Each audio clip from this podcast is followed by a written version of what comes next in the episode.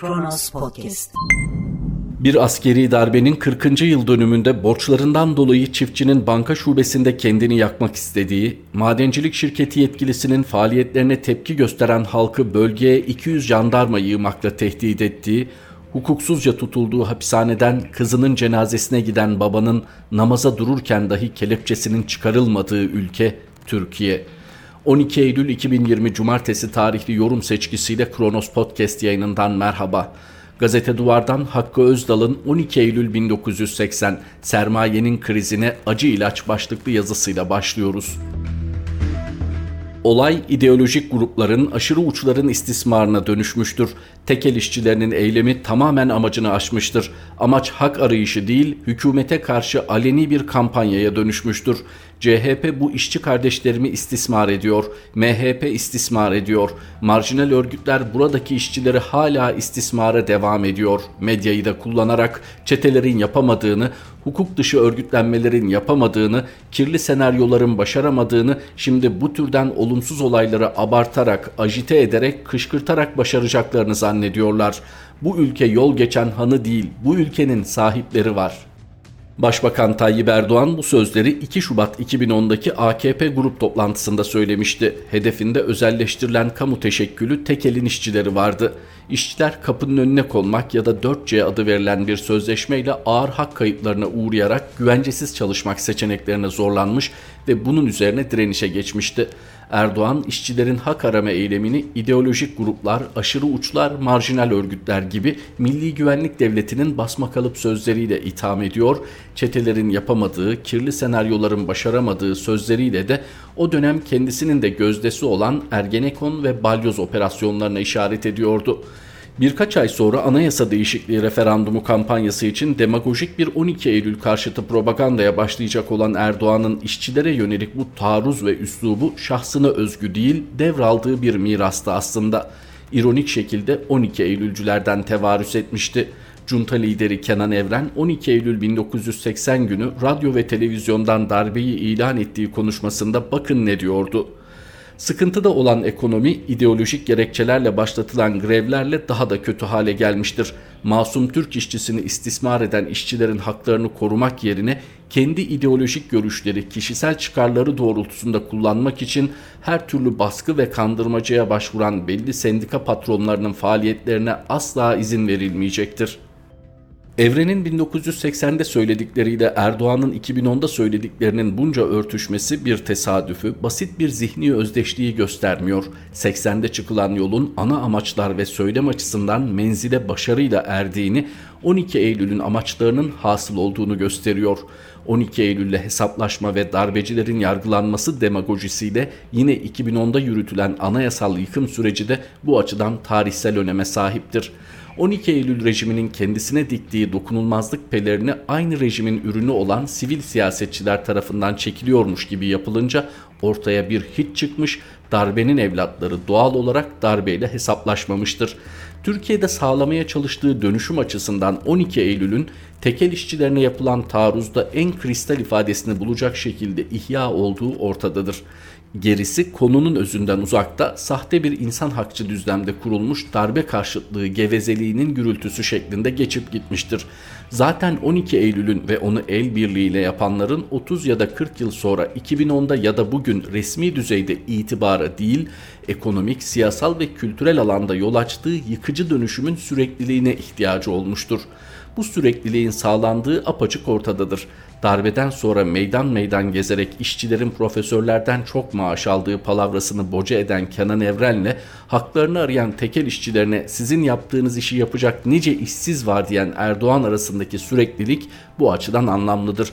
Bu süreklilik Türkiye yönetici sınıflarının 1970'lerin sonunda girdiği iktisadi ve siyasi krizin aşılması için girişilen bir proje olan 12 Eylül'ün ana çerçeve olarak bugün de ayakta olduğunu gösteriyor. 1970'lerin sonuna gelindiğinde uluslararası kriz koşullarının etkisi ve yerel iktisadi dinamiklerin yol açtığı sorunlar başta sanayi burjuvazisi olmak üzere çeşitli burjuva fraksiyonların huzursuzluğunu artırmış, bunları bir tür zorunlu sınıf dayanışması içine sokmuştu. İthal ikameci kapitalist rejimin ihtiyaç duyduğu dövizin yokluğu başlıca bir sorundu. Burjuvazinin işçi ücretlerini baskılayarak karları artırma yolunun önünde ise hem işçi sınıfının hem de onunla dayanışma halindeki toplumsal muhalefetin güçlü direnci vardı. Bu direnç aslında tıkanmış bir birikim rejimine ait krizin yükünü emekçilerin üstüne yıkma ve neoliberal dönüşümü sadece halkın belinin sıkılacağı kemer politikalarıyla sağlama seçeneğini imkansızlaştırıyordu. Nitekim burjuva partiler bu dönüşümü sağlayacak bir siyasal hegemonya üretemiyordu. Adalet Partisi ve Demirel kliği örgütlü işçi sınıfı ve toplumsal muhalefet karşısında sağcı demagojisini toplumun geneline yayarak bu dönüşümü sağlayacak gücü devşiremiyordu.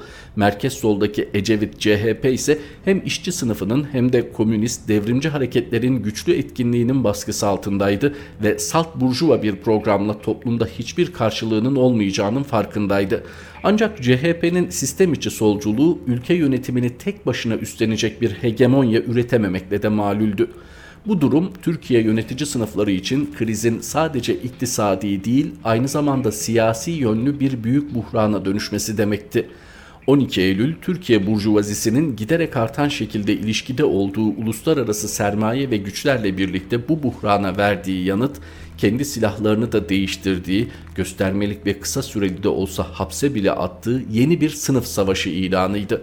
Darbe Türkiye'de neoliberal kapitalist dönüşümün önündeki engelleri cebren, tank, silah, elektrikli, Filistin askılı işkenceler, cezaevleri, idamlar, infazlar, yasaklar ve tasfiyelerle açtı geçici bir güç kullanma değil, kalıcılığını şiddet yoluyla sağlayan bir topyekün yeniden yapılandırmaya girişti. Ekonomiyi, siyaseti ve toplumu yeni kurallarla yeniden inşa etmeye girişti. Emeğin baskılandığı, emekçilerin önce örgütlerini sonra özlük haklarını giderek iş güvenliklerini kaybettikleri bir emek rejimine, uluslararası finans sermayesine tam olarak açılmaya, özelleştirmelere ve toplumsal zenginlikle doğal kaynaklara başka türlü el koymalara dayalı bir ekonomik rejim sınıf perspektifinden doğal toplumsal örgütlenmelerden arındırılmış, gerçekte birbirinin aynı ancak suni kimlik çekişmeleriyle ayırt edilen bir siyaset alanı. Giderek dinselleşen, kışkırtılmış ve genellikle müsebbibi bizzat devlet olan güvenlik endişeleriyle terörize edilmiş, yeni değerler olarak sunulan, ifade ettikleri anlamlar açısından son derece kadük birey, kimlik vesaireyle bulandırılmış bir toplum. 12 Eylül'ün başarısı ve bugün halen yürürlükte olması bu konularda kat ettiği mesafeyle ilgilidir. Darbenin ardından ortaya çıkan ekonomik rejimin güncel sağlaması tüm toplumu tehdit eden salgın karşısında çarklar dönecek mottosuyla çalışanların sahaya sürülmesinde, olağanüstü kaynakların 3-5 ihaleci inşaatçıya aktarılmasında, Türkiye'nin mevcut iktidarın aksi yöndeki tüm propagandasına rağmen uluslararası finans sermayesinin bir kervansarayı haline gelmesinde bulunabilir darbenin kurduğu yeni burjuva siyaset alanı kabaca ANAP dönemi, koalisyonlar dönemi ve AKP dönemi olarak tasnif edilebilecek bir evrimle bugünkü halini almış, artık tek adam kararnameleriyle yönetilen devlet bu siyasetin üstüne oturmuştur. Toplumsa bir yandan örgütsüz ve dağınık şekilde geleceğini arayan kalabalıklara dönüşmenin, diğer yandan dinselleşme ve milliyetçilikle bölünmenin zehri altındadır. 12 Eylül'ün başarmış gibi göründüğü konulardan biri her türlü hak arama eyleminin, sınıfsal itirazın, demokratik taleplerin terör parantezine alınabilmesini sağlayan koşulları yaratmasıdır. 12 Eylül öncesinde toplumsal muhalefete ve sol sosyalist örgütlenmelere dönük çoğunlukla devlet destekli faşist terörün yol açtığı yıkım önce sahte bir sağ-sol ikiliği anlatısıyla darbeye gerekçe yapılmış ardından sağın buradan çekilip sadece solun terörle özdeşleştirildiği yeni ve daha kullanışlı aşama gelmiştir. Sınıf mücadelesinden, özgürlüklerden, halk iktidarından, devrimden söz etmek bile terör propagandası olarak gösterilmiş ve bu konuda hatırı sayılır bir mesafe alınmıştır. 12 Eylül ve sürdürücülerinin ülkeyi zehirleyen bir başka etkisi ise Kürt halkının ve onun taleplerinin de Türk halkı tarafından bir terör çerçevesinde görülmesini sağlamak olmuştur. Kürt sorunu iki halkın toplumsal ve barışçıl şekilde inşa edebileceği kalıcı ve onurlu bir çözüm yerine devleti elinde tutan siyasi kliklerin dönemsel ihtiyaçlara göre tespit ettiği çoğunlukla da tüm toplum için yıkıcı bir şiddet üreten çözümsüzlük çıkmazlarına itilmiştir. Hazineler kaybedildikleri yerde aranır. Türkiye toplumunun bugünkü noktaya sürüklendiği 40 yıllık dönüşümün ipucu tutularak 12 Eylül 1980'e varılabilir. Sorunun kökü o gün itibariyle kurulmaya başlanan düzene gidiyor. Ancak fiziki acılara hapsedilmiş, insan hakları ihlalleri ve demokrasi sorunlarına indirgenmiş bir 12 Eylül karşıtlığının faydası olmadığı ortada. Bunu bizzat 12 Eylül'ün ürünü olan dinci milliyetçi kadrolar bile yapabiliyor zira. 12 Eylül 40 yıl önceki aktörleri ve uygulamalarıyla değil, bugün kanlı canlı halde karşımızda olan sürdürücüleri ve uygulamalarıyla çözümlenebilir. Üstesinden de ancak böyle gelinebilir. 12 Eylül artık Kenan Evren değildir. Tüm fiziki ve manevi evreniyle bugünün ta kendisidir.'' Hakkı Özdal imzalı satırlardı gazete duvardan sonra evrenseldeyiz. Nuray Sancar 12 Eylül fikri daima iktidar diyor. Kenan Evren darbe sabahı yönetime el koyma lüzumunu ordu tarafından defalarca uyarılmalarına karşın yanıt alamadıkları yasama yürütme organlarıyla diğer anayasal kuruluşları suçlayarak izah etti. Bunlar devletin ve milletin bekasını tehdit eder boyutlara ulaşmış olan ekonomik sosyal sorunlar karşısında önlem almamakta direnmişlerdi. Türk Silahlı Kuvvetleri milletin bütünlüğünü, milletin hak, hukuk ve hürriyetini korumak, can ve mal güvenliğini sağlayarak korkudan kurtarmak, refah ve mutluluğunu sağlamak, kanun ve nizam hakimiyetini diğer bir deyimle devlet otoritesini tarafsız olarak yeniden tesis ve idame etmek gayesiyle devlet yönetimine el koymak zorunda kalmıştır. Bugünden itibaren yeni hükümet ve yasama organı kuruluncaya kadar muvakkat bir zaman için yasama ve yürütme yetkileri benim başkanlığımda Kara, Deniz, Hava Kuvvetleri komutanlarıyla Jandarma Genel Komutanından oluşan Milli Güvenlik Konseyi tarafından kullanılacaktır diye devam etti. Darbenin tarafsızlığı işçilere karşı sendikacıları, sade vatandaşa karşı devrimcileri, seçmenlerine karşı parti liderlerini suçlamaktan ibaretti ki bu şekilde Kenan Evren toplumun geniş bir kesiminin tarafında olduğunu iddia edebiliyordu. Düşman tarifi yaparak toplumu dizayn etmeye çalışıyordu aslında. Darbe konuşmasında tarafsız sözcüğünün birkaç kez yinelenmesi evrenin bu söze takıntılı olmasından değil, bu dizayn ağır bir şiddet eşliğinde gerçekleştirilirken juntanın inanılır kılmaya çalıştığı iddiasını güçlendirmek içindi. Sade emekçinin belini bir daha doğrultamayacağı kararlara imza atarken onun kurtarıcısı rolünü oynamak böyle bir şeydi terör gibi ona geçit veren anayasa, partiler, parlamentoda devletle birlikte yurttaşında düşmanıydı ve askerin diktatörlüğü bunları bertaraf etmek üzere oradaydı. Fakat 12 Eylül bu junta masalından ziyade 230 bin kişinin yargılandığı dava süreçleriyle 571 kişiye idam cezası verilmesiyle ağır sansürle sendikaların ve muhalif örgütlerin kapatılması, siyasi partilerin askıya alınmasıyla hatırlanır. Birçok devrimci iltica etmek zorunda kalmış, 50 insan idam edilmiştir. Emniyet ve cezaevi işkenceleri bir efsanedir ama asıl kalıcı hasar hayatın geri kalan kısmının da normal seyrinin bozulmasındadır. Toplumun ayarlarındaki oynamanın esaslı sonuçları olmuştur. 12 Eylül sabahı evren yönetime muvakkat bir zaman için el koyduğunu açıklarken askerin demokratik özgürlükçü bir parlamenter sisteme inancını defalarca kanıtladığını en kısa zamanda yani devleti kurtardıktan sonra parlamenter sistem yeniden tesis edilerek ordunun kışlaya geri döneceğini vaat ediyordu. Sonradan ordu kışlasına yarı gönüllü döndü dönmesine de darbe muvakkat bir zamanla sınırlı kalmadı. 40 yıl sonrasından dönüp baktığımızda toplumun kendi iç dinamiklerini aşırı bir şiddet uygulayarak şekillendirmek suretiyle Türkiye'nin neoliberal kapitalizme bağlanacak eklemlerini keskinleştiren juntanın geçiciliği iddiasının tıpkı tarafsızlık iddiası gibi boş olduğu görülür.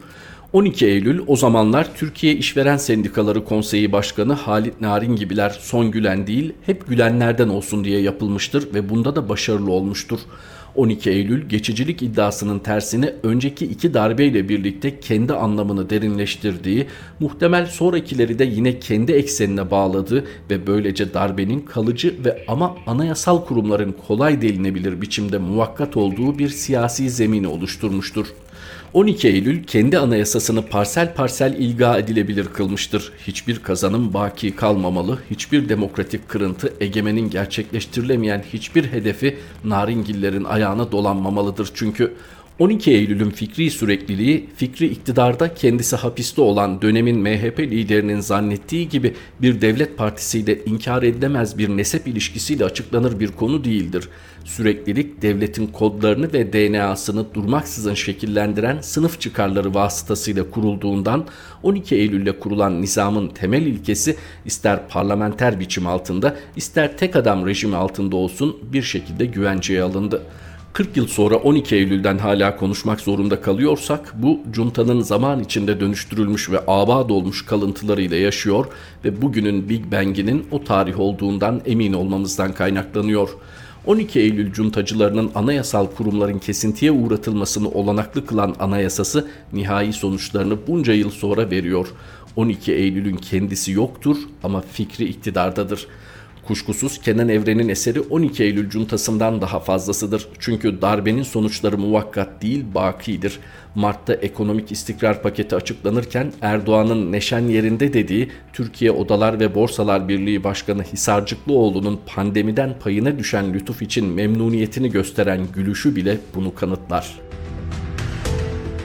Evrensel'den aktardık Nuray Sancar'ın yazısını karardayız şimdi. Ali Bayramoğlu da başlayıp biten bir şey olmadığından söz ediyor darbenin bugüne uzanan 12 Eylül. 12 Eylül askeri darbesinden bu yana 40 yıl geçti. O gün doğan çocuklar bu darbeyi görmeden, sokağını, baskısını doğrudan hissetmeden onun gölgesi altında büyüdüler. Darbeden 20 yıl sonra doğanların durumu da çok farklı değil. Bu askeri darbenin bilançosu çok ağırdır. 12 Eylül işkenceleriyle, idamlarıyla, kayıplarıyla, tasfiyeleriyle ağır insanlık suçları işlemiş bir rejimdi. 18 yaşını bitirmemiş çocukların asıldığı, hapishanelerde insanlara dışkı yedirildiği, besleyecek değiliz ya asarız sözünün şiar olduğu bir rejim. O askeri darbeyi yapan generalin daha sonra 7 yıl cumhurbaşkanlığı yaptığını gördük. Tonton dede olarak anıldığını gördük. O gün bugündür Türkiye'de ne toplum ne siyaset ne basın ne yargı 12 Eylül rejimiyle yüzleşebildi. Darbeyi yapan generallerden hayatta kalanlar sadece anayasal düzeni yıkmaktan yargılandılar. İnsanlığa karşı işlenen suçların üzerine sünger çekildi. Türkiye, Arjantin, Şili gibi bile olmadı. 40 yıl sonra bu satırları yazıyor olmak hazindir.'' Madalyonun diğer yüzü de var. Girişte söyledik. Darbenin sonuçlarını da uzun yıllar solumaya devam ettik. Darbe sadece o anı vurmadı. Ülkenin geleceğini de ipotek altına aldı. Korkunç bir anayasal düzen öngördü. Siyasi partiler yasasından sendikalar yasasına ülkenin 11 ciltlik mevzuatını elden geçirdi. Hak ve özgürlükleri güvenlik karşısında istisna haline getirdi. Kurumsal özellik fikrini yok etti.'' Üzerinden 40 yıl geçmesine 1987'den 2017'ye kadar 19 değişiklik görmesine rağmen hala arınamadık 12 Eylül Anayasası'ndan ve ideolojisinden. Bu değişikliklerin en önemlilerini getiren 2010 referandumunun bugün yerden yere vuruluyor olması, o referandumda evet diyenlerin simgesel sanık sandalyesine oturtulması demokrasi kültürümüz bakımından son derece manidardır. Neden zor ve az değiştiğimize işaret eden bir zihniyet göstergesidir. Hakim siyaset anlayışı da bunu besler. 12 Eylül milli güvenlik ideolojisinin en kritik düzenlemelerinden biri 1983'te çıkarılan 2945 sayılı Milli Güvenlik Kurulu kanunuydu.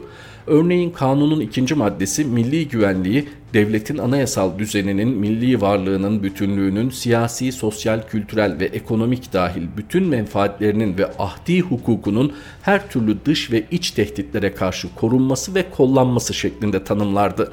Ve bu kanun 2018'e kadar yürürlükte kalmıştır.